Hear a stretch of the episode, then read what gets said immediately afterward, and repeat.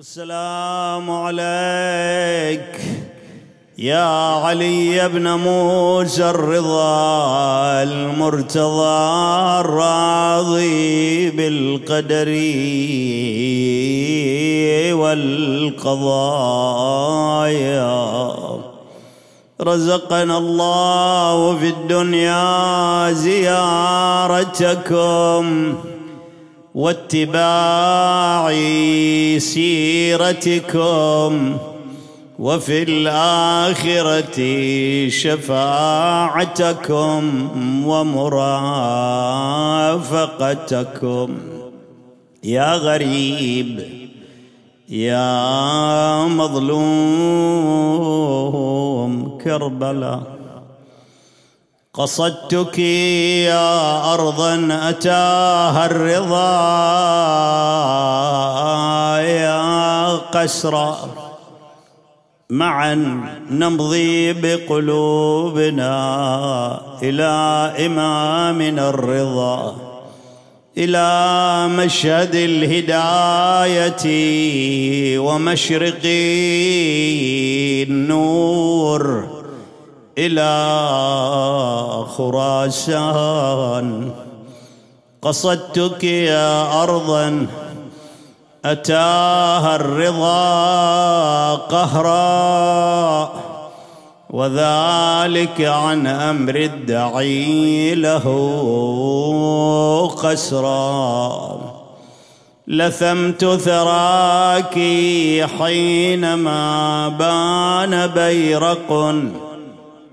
يرفرف من بعد على القبة النوراء.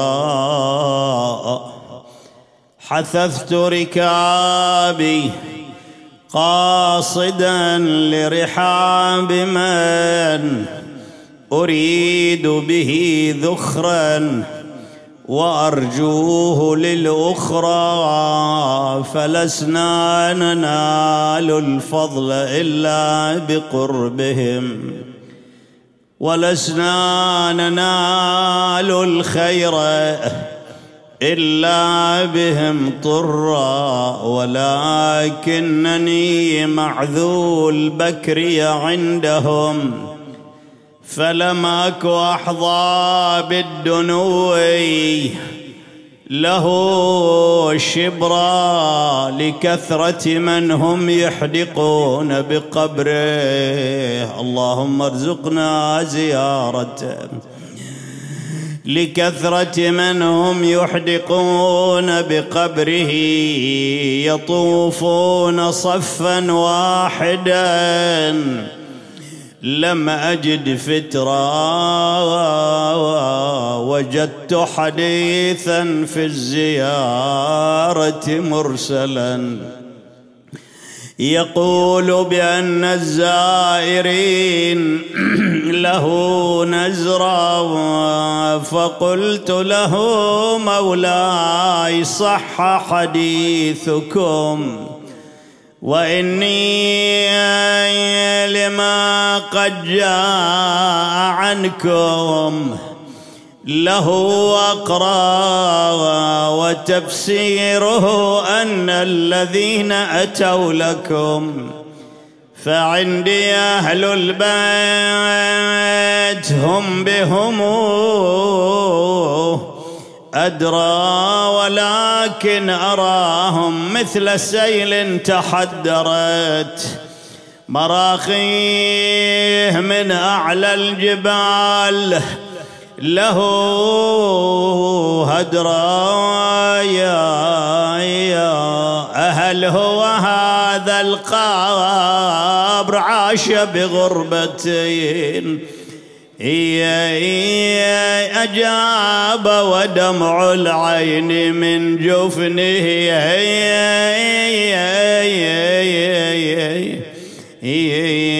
أجرى. لقد هجت أحزاني وأجريت مدمعي. واصبح قلبي للمدينة قاها يا يا يا يا يدفر يطوس ضمت بدر من آل عدنان فزتي بقبره وارتفع لك بالملشه يا طوس ضمت المفاخر والفضايل وبحفرتك علم الأواخر والأوايل. صرت إلى بدر المصطفى تالي المنازل. بيك اختفى واظلم ضوانا ورج الاكوان قالت ببن موسى الفخار كل جمعته وغصب علي ابن الرجس قطع مهجته. لكن بلا تجهيز جسمه ما تركته. عتبوا على اللي برضها ظلوا بلكفه. أعشب الوادي وارتحيت يوم لفاني ولبيت دعوة سيدي بس ما دعاني. وتحول التعظيم لأجله من مكاني. ما روعت قلبه ولا تحير له حصان.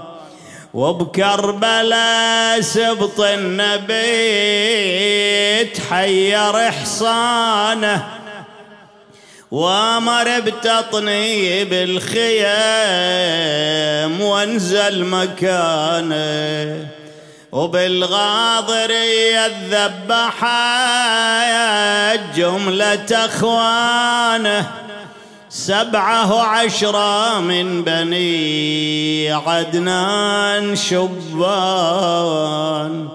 شرف ولا اجتمعت عليه خيل وأعناه ولا سيف عند انسل ولا شرعة أسنه ولا هضمت ولا منعت الماي عنه. وحسين برض الغاضري ينذبح عطشان. هاو من عقب موته ما سبت مخدراته ومن الخدور الهتك ما طلعا بناته. شافا بواج عليه ما شافا شماته. ولا طفل عندي للرضا ظل فوق تربان. ولكن الأمر لله لا حول ولا قوة إلا بالله العلي العظيم. ورد في الرواية عن أهل البيت عليهم أفضل الصلاة والسلام بين جبلي طوس روضة من رياض الجنة. وقال النبي صلى الله عليه وآله في حديث يرويه أئمة أهل البيت ستدفن بضعة مني بأرض خراسان ما زارها مؤمن إلا أوجب الله له عز وجل الجنة وحرم جسده على النار.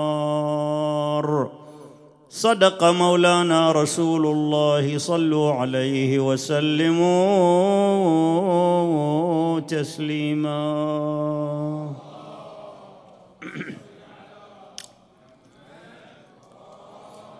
من جملة التسميات التي تسمى بها البقعة التي دفن فيها مولانا الإمام علي بن موسى الرضا عليه أفضل الصلاة والسلام أنها روضة. وهذه يبدو أن كل بقعة دفن فيها معصوم من المعصومين تسمى بروضة.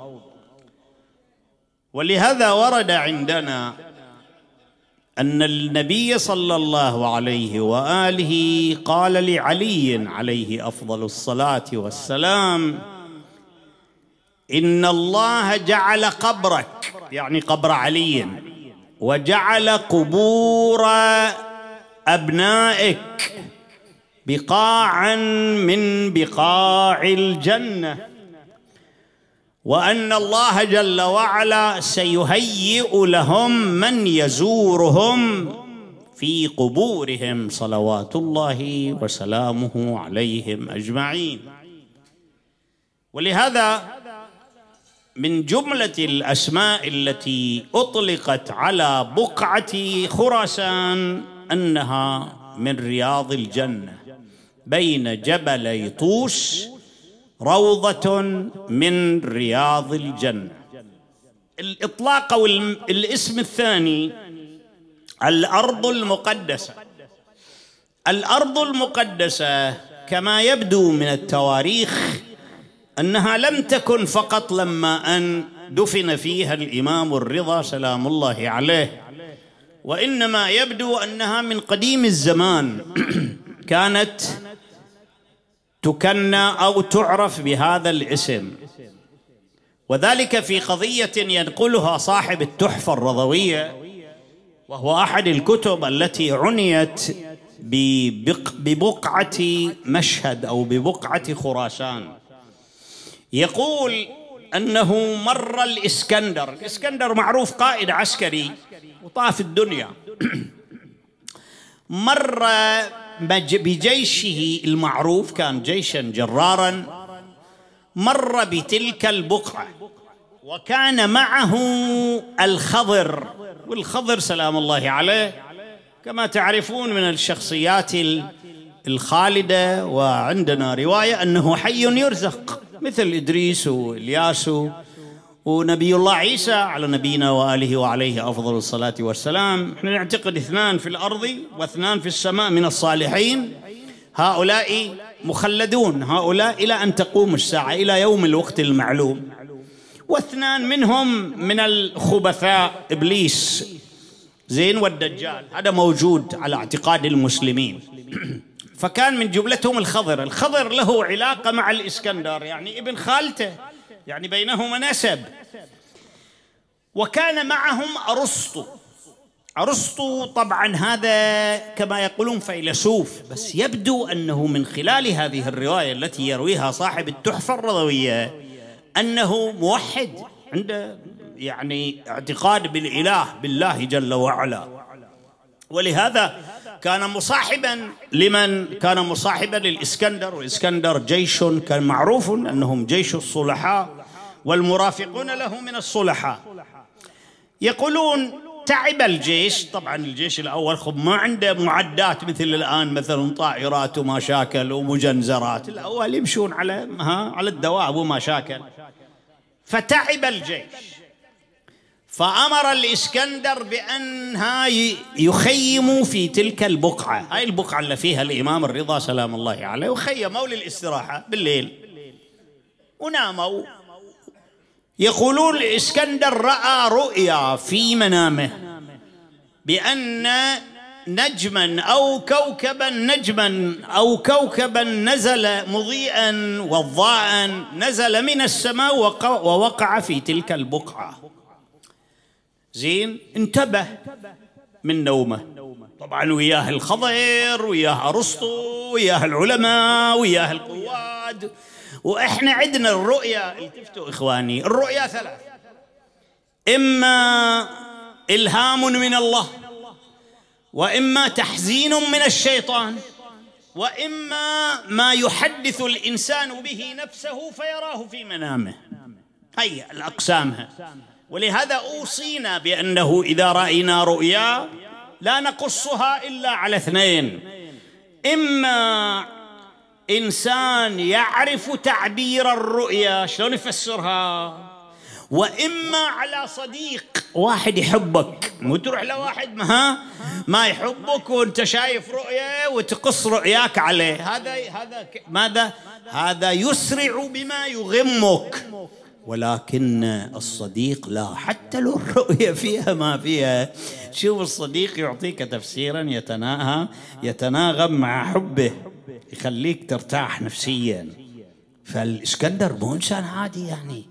فأطرحها والخبر كان موجود وكان أرسطو موجودا وطرح لهم القضية. قال لي تسمح لي؟ يقول أرسطو هذا. وأرسطو يبدو أنه كان موحدا يعني. قال لي تفضل. قال إن صدق ظني فإن هذه البقعة سيكون فيها رجل من المقربين ويدفن في هذه البقعة. ويدفن في هذه البقعة. يقولون الإسكندر سوى ما يسمى يعني بالبقعة سوى نيشان وبنى عليها بناية بسيطة. زين سقيفة يسمونها الأول يعني. هذه هاي المعروفة حتى بالنسبة إلى قضية الحسين وضريح الحسين. أول ما أقيمت لها هاي الحسين اللي تشوفها الآن بهذه العظمة وهذه كذا الضريح. الأول لا كانت سقيفة. بناها بنو أسد أول من وضع الحجر والأساس لقبر إمامنا الحسين والإمام زين العابدين وضع عليها علامة وكتب عليها هذا قبر الحسين الذين قتلوه ها عطشانا غريبا. وثم اجى بنو اسد وسووا عليه سقيفه. واستمرت العمارات إلى هذا اليوم. هم كذلك يقولون بنى عليها سقيفة حتى يستدل بها على إذا صحت هذه الرواية. لأن هذه روايه طبعا قديمة. التفتوا إخواني. وثانيا في كتاب التحفة الرضوية. زين؟ فإذا صحت هذه الرواية فتدل على أن البقعة التي قبر فيها إمامنا الرضا قديمة جدا ومقدسة عند الشعوب السابقة. زين. في زمن الإمام سلام الله عليه لما اجى إلى المنطقة. هاي المنطقة ما كانت تعرف بهذا الاسم وإنما تعرف ما تعرف بمشهد. مشهد اسم طارئ. وإنما تارة تسمى بسناباد تارة تسمى بمر. تارة تسمى بطوس. تارة تسمى بنوغان. تارة تسمى بنوفان. تارة تسمى بالقبة الهارونية. هاي القبة الهارونية باعتبار أن هارون الرشيد قد قبر هناك موجود قبره بس. طبعا اندثر راح ولهذا إمامنا سلام الله عليه يقول أبو الصلت الهروي يقول لما وصلنا إلى القبة الهارونية قال لي اذهب روح داخل القبة وأتني بتراب من كل جوانبها من كل الجوانب الأربعة. يقول جئته بالتراب فأخذ يشمها فقال سلام الله عليها هنا يحتفر لي قبر. هنا. ولهذا الآن إحنا عندنا الاعتقاد أنه هناك قبرين ومو قبر واحد قبر الإمام وقبر هارون. بس اختفى راح قبر هارون. قبران في طوس. خير الناس كلهم وقبر شرهم هذا من العبر. مقترنة. بل أكثر من هذا يقال أن الإمام الرضا هاي رواية تقول أنه التقى مرتين مع هارون الرشيد وين؟ في البيت الحرام. يعني رايحين الحج. والتقيا. مرتين. التقى بهارون فقال الإمام سلام الله عليه ما ما أقرب اللقاء وأبعد الدار. أقرب اللقاء لأنه التقى مرتين به وأبعد الدار. وش يقصد بالدار؟ يعني المكان الذي سيدفن فيه أو سيدفنان فيه. وسيجمع الله بيني وبينه في طوس. يعني بيني وبين هارون الرشيد. في طوس. ولهذا هاي البقعة تعرف بالقبة الهارونية. بس القبة الهارونية شنو؟ إخواني القبة الهارونية هي في الواقع أصلها قصر قصر لبني العباس. وهذا القصر لحميد ابن قحطبة. هذا ال ال ال الذي كان خادما أو كان تاجرا من التجار المعروفين هذا. وكان يعمل لبني العباس وتولى أمور الوزارة. وقد أمره الرشيد ليلة من الليالي بأن يقتل ستين علويا ستين علوي ليلة من الليالي. ففي نفس المكان في منطقة نوغان أو نوفان هذه اللي وقعت فيها الجريمة خرج وقتل عشرين شابا وعشرين كهلا وعشرين شيبة. وكلهم من أولاد علي وفاطمة. قتلهم في ليلة واحدة. وقطع رؤوسهم وألقاها في البئر. إلى أن وصل إلى رقم تسعة وخمسين. التفتوا إخواني كان شايب واحد آخر شيء. وقد ها وصل شعر رأسه إلى كتفيه. قال لي قبل أن تقتلني أريد أن أقول لك كلمه واحدة. كيف تلقى رسول الله يوم القيامة؟ وقد قتلت من أولاده ها من أولاد رسول الله ممن أولدهم علي وفاطمة ستين بين شاب وكهل وشاب. وقتلهم يقول ارتعدت رجوها ارتعدت يده. ما أراد قتله. حين ذلك قال لا الجائزة السنية خير لي من شفاعة محمد صلوا على محمد.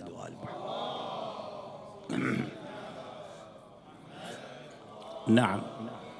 هذه عاش فيها خاجة ربيع. خاجة ربيع الآن اللي تروحون تزورونه هناك كان يعيش في هالمنطقة. والآن لو نريد نحددها في الآن في زماننا شارع طبرسي معروف عندكم. شارع الشيخ الطبرسي رضوان الله تعالى عليه هذا من من فطاحل علمائنا صاحب مجمع البيان. هذا مولانا في أيام الشاه. سووا اكو عندنا مقبرة يسمونها مقبرة رضوان. شايفينها يمكن لما تطلع من الحرام وتروح كأنه بتروح بازار شحج أغاجان يسمونها الأول يسمونها بازار العرب سوق العرب. إلى الحين يسمونها سوق العرب. الأول هذه الآن اللي تشوف المواقف الآن مواقف السيارات كانت مقبرة يسمونها مقبرة رضوان. أمر الشاه بأن تجرف كل القبور. كل القبور تجرف جرفوها إلا قبران. ما استطاعت الآلات ها اللي هي الحديدية أن تزيلها من مكانها. قبل الشيخ الطبرسي زين وقبر آخر من قبور من علمائنا العظام. قالوا شو نسوي؟ قال اتركوه. يقولون قالوا الحل أن ينقل إلى مكان ثاني. فحفروا القبر وإذا بهما طريين كأنهما قد دفنا في مثل ذلك اليوم. سيد السبزواري. اللي يصير جد سيد عبد الأعلى هذا المرجع اللي كان في النجف. والشيخ الطبرسي صاحب مجمع البيان. ولهذا الآن مسوي لهم مكان. إن شاء الله الله يقسم لكم إن شاء الله وتروحون تزورهم إن شاء الله. مكان خاص الآن ها؟ لهم مكان خاص في أواخر ماذا؟ مقبرة رضوان السابقة. التفت هاي كرامات يا أخي إحنا حتى في البحرين عندنا شيخ عزيز بعد كذلك ها؟ هذا من العلماء الذين ما استطاعوا ها؟ يعني لما توصل له الآلة تنكسر وهكذا في أيام الشاه نفس الشيء. على كل حال. هاي المنطقة كان يعيش فيها خاجة ربيع هذا خاجة ربيع الآن الموجود اللي تزورونه التفتت. وكان من أصحاب أمير المؤمن من, من الأصحاب الذين كانوا من زمان يعني قديمين في أيام أمير المؤمنين سلام الله عليه. ما نريد ندخل في حياته. هذه المنطقة منطقة مقدسة. وتسمى بنوغان أو تسمى بنوفان. من توصل في شارع طبرسي أكو هناك دوار يسمونهم فلكة. فلكة طبرسي. على اليسار لما تروح على اليسار عند ماذا؟ هذه يسمونها منطقة نوغان. هذه كان فيها القصر ماذا؟ القصر الهاروني أو قصر حميد بن قحطبة. وفي ذلك المكان أعدم ستين علويا في ليلة واحدة. لعنة الله عليه وعلى أتباعه. على كل حال. هذه المنطقة منطقة التي دفن فيها الإمام متى سميت بمشهد؟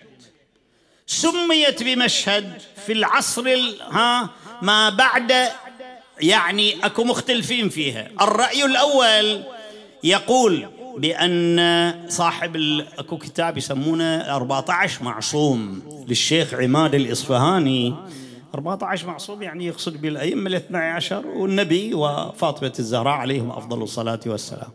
هذا يقول أنه أول ما أطلقت هذه على هذه المنطقة اسم مشهد بعد أن قبر أمي الإمام علي بن موسى الرضا. يعني سنة 203 لأن وفاة الإمام شهادة الإمام الرضا 203 هجرية.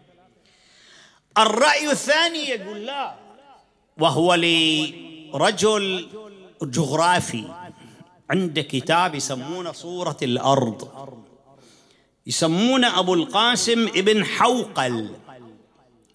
هذا يذكر في البلدان ونشأة البلدان وما شاكل إلى أن يوصل إلى إلى خراسان. لماذا سميت المنطقة التي قبر فيها الإمام بمشهد؟ يقول أنه في سنة 331 هجرية سميت بمشهد. هذا أول ما أطلق عليها ماذا؟ أطلق عليها مشهد. يعني في في القرن الرابع بداية القرن الرابع الهجري. الرأي الثالث هو لأحد علماء مشهد وهو الملا هاشم. والملا هاشم معروف ترى.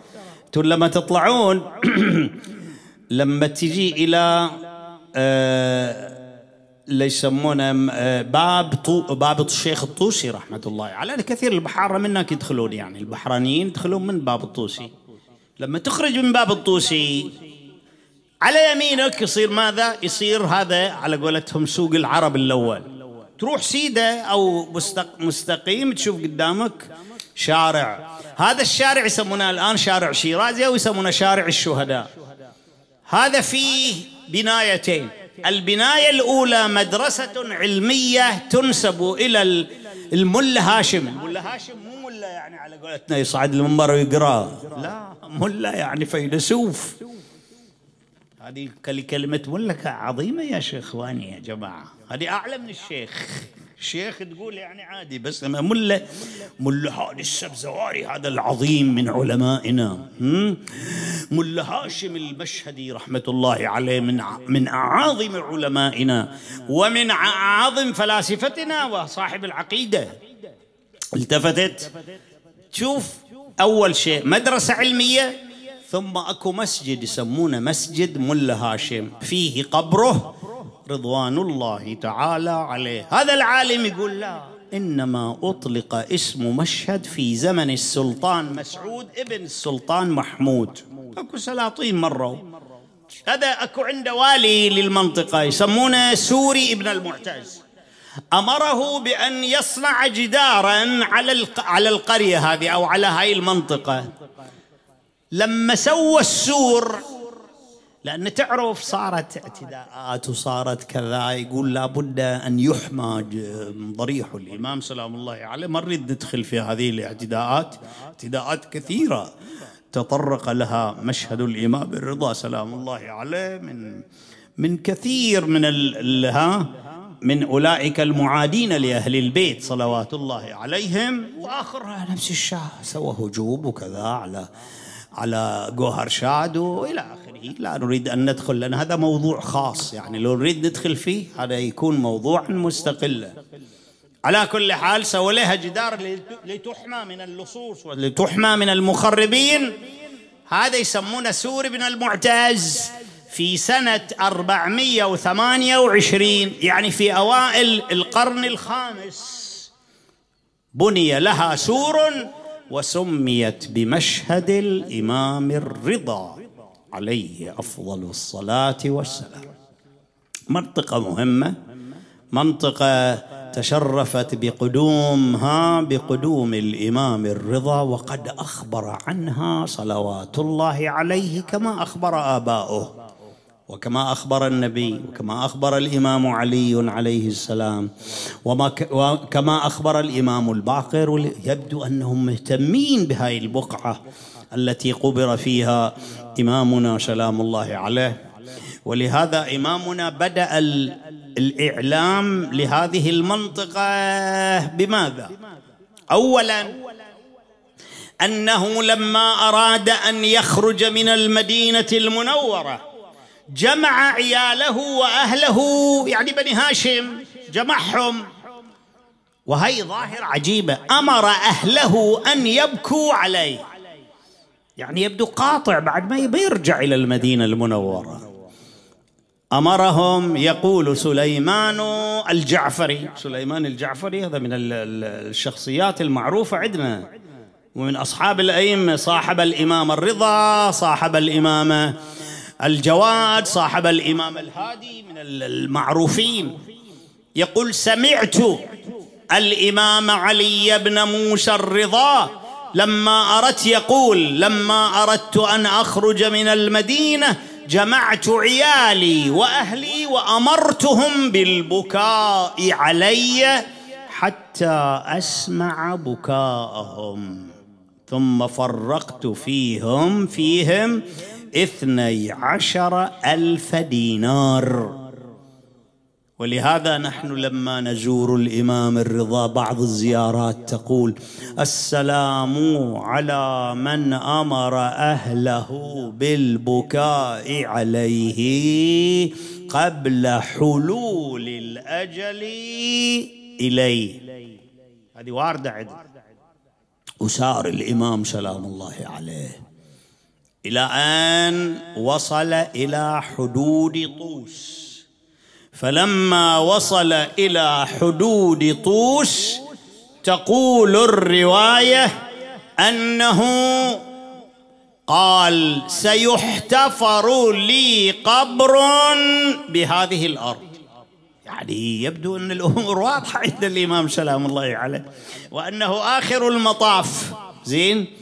يقول هرثمه ثم التفت إلي. قائلا لقد حان الأجل بعد مدة ودنا الرحيل. ثم قال يا أبا الصلت لأن هؤلاء يبدو مرافقين للإمام سلام الله عليه. يا أبا الصلت ائتني بتراب من جوانب القبة الهارونية الأربع فأتيته بها فشمها فقال ها هنا سيحتفر لي قبر. ثم أخذ يخبر سلام الله عليه حتى لما صارت ولاية العهد. كان يخبر أن الأمر لا يتم. رأى أحد الشيعة في الحفل الذي أقامه المأمون باعتبار ولاية العهد وحضره الشعراء والعكذا وإلى آخره وحضره أبو نؤاس وغيره. فراى بعض شيعته فرحانين قال والله خلاص عاد الحكم إلى من؟ إلى بني هاشم. شاف واحد منهم لا وصل بحالة من الفرح إلى يطير يكاد أن يطير من الفرح. استدعاه الإمام. التفت إليه قال إن الأمر لا يتم. ثم التفت إلى أبي الصلت الهيروي هذا من أفغانستان من هيرات. قال يا أبا الصلت يا أبا الصلت ما منا إلا مقتول أو مسموم قال وأنت من يقتلك؟ قال شر خلق الله. قال وأين يدفنك؟ قال في دار مضيعة وبلاد غربة. ألا فمن زارني في غربتي كان معي في درجة رفيق يوم القيامة. اللهم اجعلنا من زواره. إحنا في بالقلوب الآن. إن لم يكن بالأجساد فنحن بالقلوب. السلام عليك يا غريب الغرباء. يا بعيد المدى. ها؟ من يسمك من يقتلك؟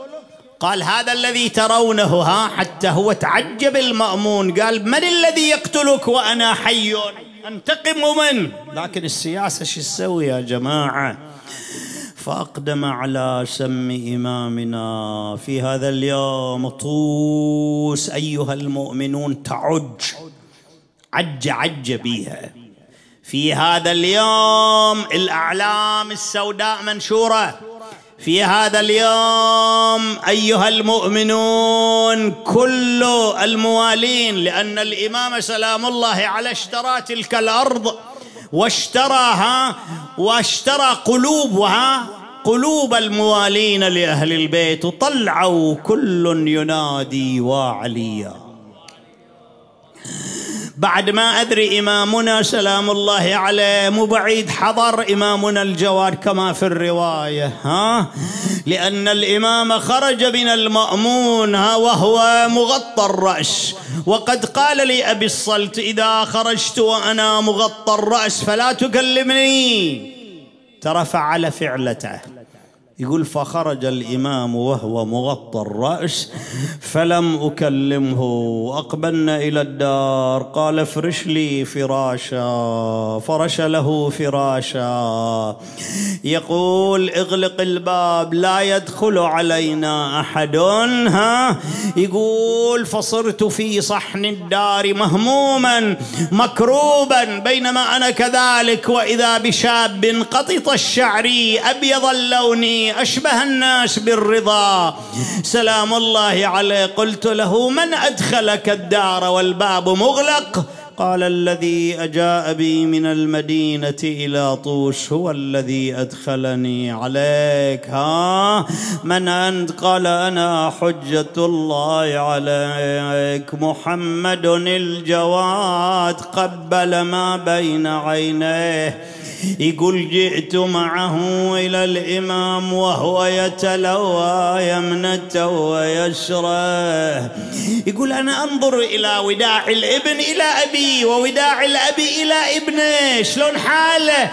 يقول وضع فمه على فم مناديا في أمان الله يا ولدي وأوصاه بوصاياه.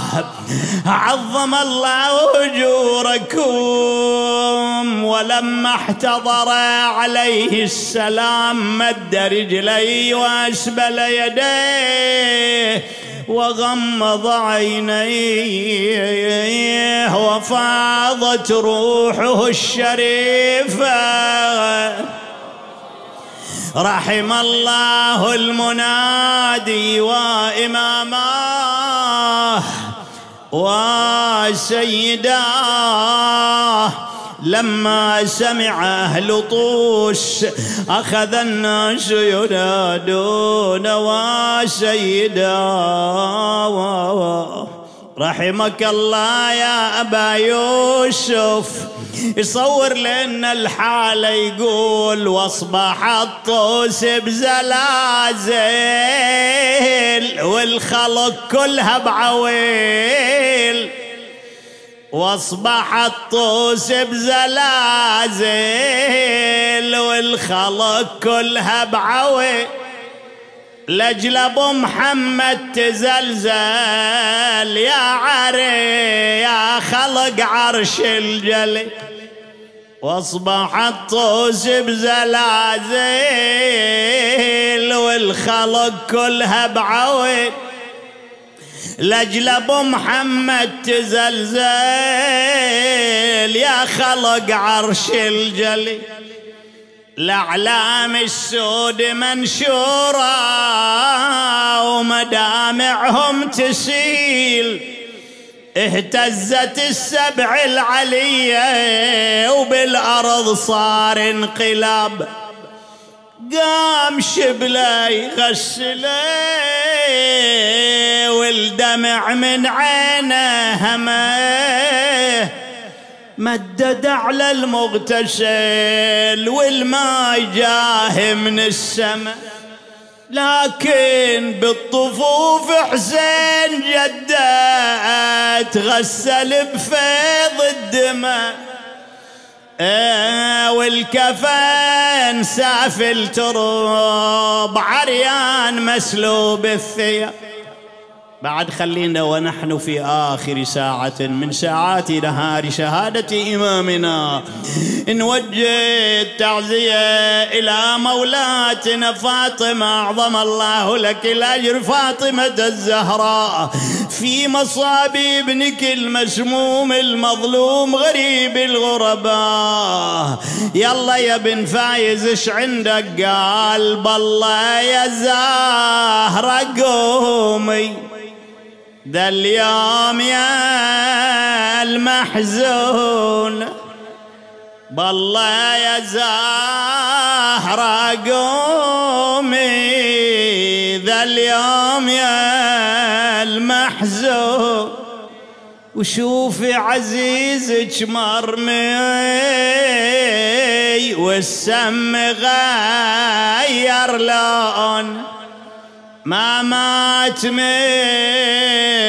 واحد في الدنيا موت عيون إلا بسام هذا مطروح ما حد شاله أجابت على لسانها يقول ابن فايز لا تحسبون إلى الرضا في طوس. في طوس ما جاء. وليلة بغداد ما رحت ما رحت عن كلهم عليهم نوحت والجيب والجيب شقت.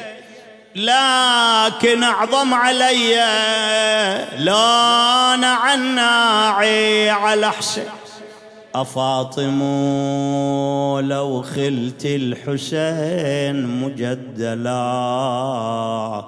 وقد مات عطشانا بشط فراتي. يا الله.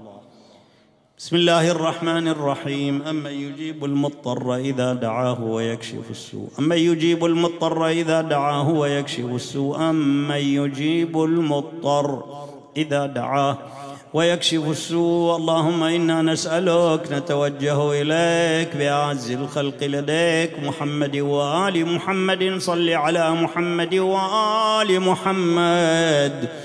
وبمولانا أبي الحسن الرضا غريب طوس اشف المرضى داوي الجرحى فك الأسرى والمسجونين ارجع المغتربين والزائرين إلى أوطانهم سالمين.